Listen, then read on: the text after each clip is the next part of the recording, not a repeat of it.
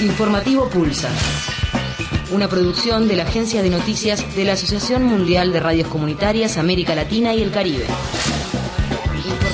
Informativo Pulsar. Así suenan las imágenes de la agencia Pulsar. Se garantizan los derechos integrales.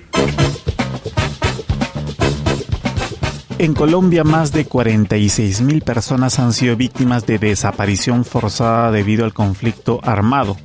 Así lo informaron las autoridades de la Oficina de la Unidad de Víctimas de Colombia mediante un informe presentado en el marco de la llamada Semana de la Desaparición Forzada. Según el registro oficial elaborado desde 1985 hasta el 1 de mayo de 2015, 9 de cada 10 víctimas son hombres. Los funcionarios informaron que los tres departamentos más golpeados por los enfrentamientos entre las Fuerzas Armadas Revolucionarias de Colombia, FARC, y los paramilitares son Antioquia, Meta y Córdoba. En los últimos meses se discute en Colombia sobre la necesidad e importancia de dignificar a las víctimas de desaparición. El analista y experto en el conflicto armado colombiano Carlos Medina pidió que en los diálogos de paz entre las FARC y el gobierno se garantice los derechos integrales a las víctimas y el compromiso de no repetición. El problema de la impunidad no puede ser únicamente el problema mediante el cual se castiga a los responsables del conflicto, sino también se le garantizan los derechos integrales a las víctimas, es decir, la reparación, la justicia, el compromiso de no repetición juegan un papel determinante en el desarrollo del tipo de justicia que se van a implementar en el país.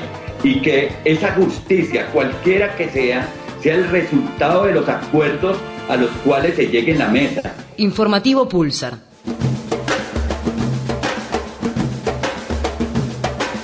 La digitalización garantiza un acceso democrático a las frecuencias de radio y televisión. Sobre este tema escuchemos un reportaje del Centro de Comunicación Voces Nuestras.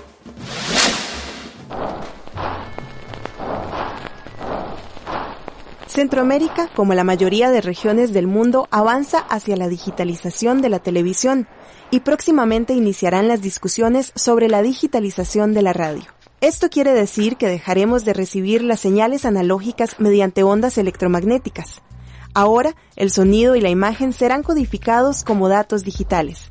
A este cambio se le conoce como apagón analógico o encendido digital. Si bien pareciera ser un cambio exclusivamente tecnológico que trae consigo una mejora en la calidad de la imagen y el sonido, el proceso de digitalización representa una oportunidad para aumentar la oferta y diversidad de contenidos televisivos y radiofónicos.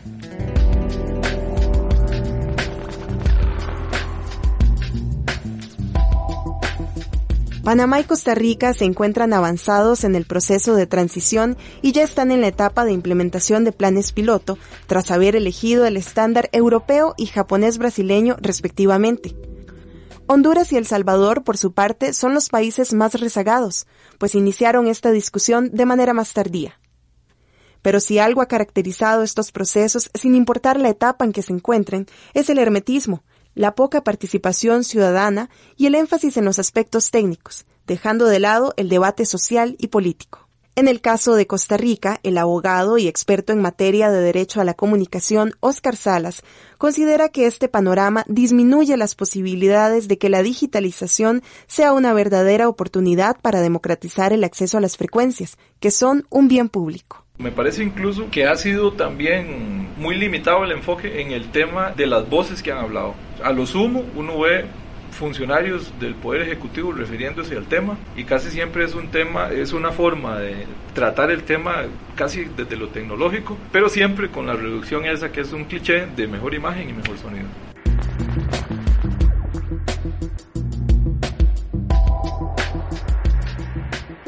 Un escenario similar se presenta en El Salvador, donde las incipientes discusiones sobre digitalización tienen también un carácter excluyente, con una pauta claramente marcada por las empresas de comunicación.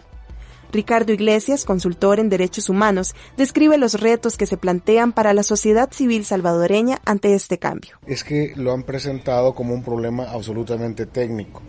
El problema es que eh, se obvia que el problema de fondo es un problema político, de que aquí tenemos en el 2018 una oportunidad o de ampliar los canales para que haya más medios de comunicación plurales, o como dice la, principal gremial de radiodifusión ahí en El Salvador, de que la digitalización no va a abrir ningún canal más. Entonces que no es, lo único que vamos a hablar es de mejorar la, calidad de la, de la imagen, de las imágenes, de la transmisión y nada más. Eso es un peligro. Nosotros, la sociedad civil mira como una, la posibilidad de una oportunidad ahí de ampliar el espectro radioeléctrico, meter más voces más diversas, pero todo se está perfilando como que va a ser al final más de lo mismo y que la digitalización lo único que va a generar es más concentración. Es decir, que los únicos que van a poder tener más canales a raíz del dividendo digital son los que ya son dueños de las concesiones. Y es que si este cambio no se asume como un tema país, las oportunidades podrían convertirse en amenazas. Este sería el caso de los medios comunitarios que, sin contar con un panorama claro ni apoyo estatal, corren el riesgo de quedar fuera de esta transformación.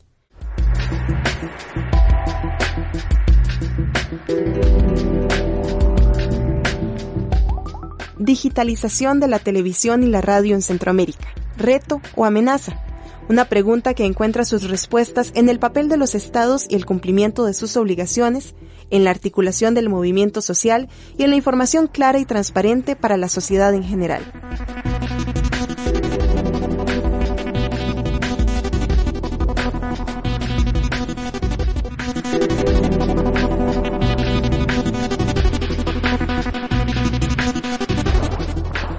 Informativo Pulsar.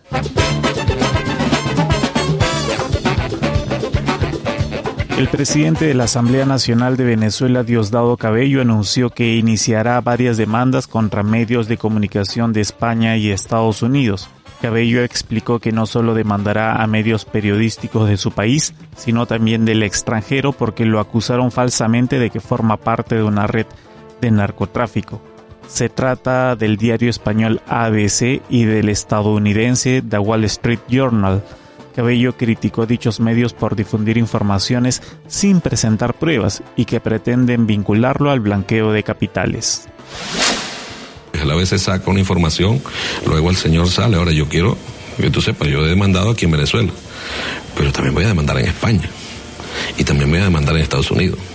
En algunos de estos países, en España no puede, no puede ser que la prensa haga esto que descalifique a alguien sin presentar ningún tipo de prueba en Estados Unidos eso puede ocurrir. Yo no creo que, que un país en aras de lo que ellos llaman libertad de expresión pueda descalificarse a alguien o inventarle calumnias de esa naturaleza y que no pase nada.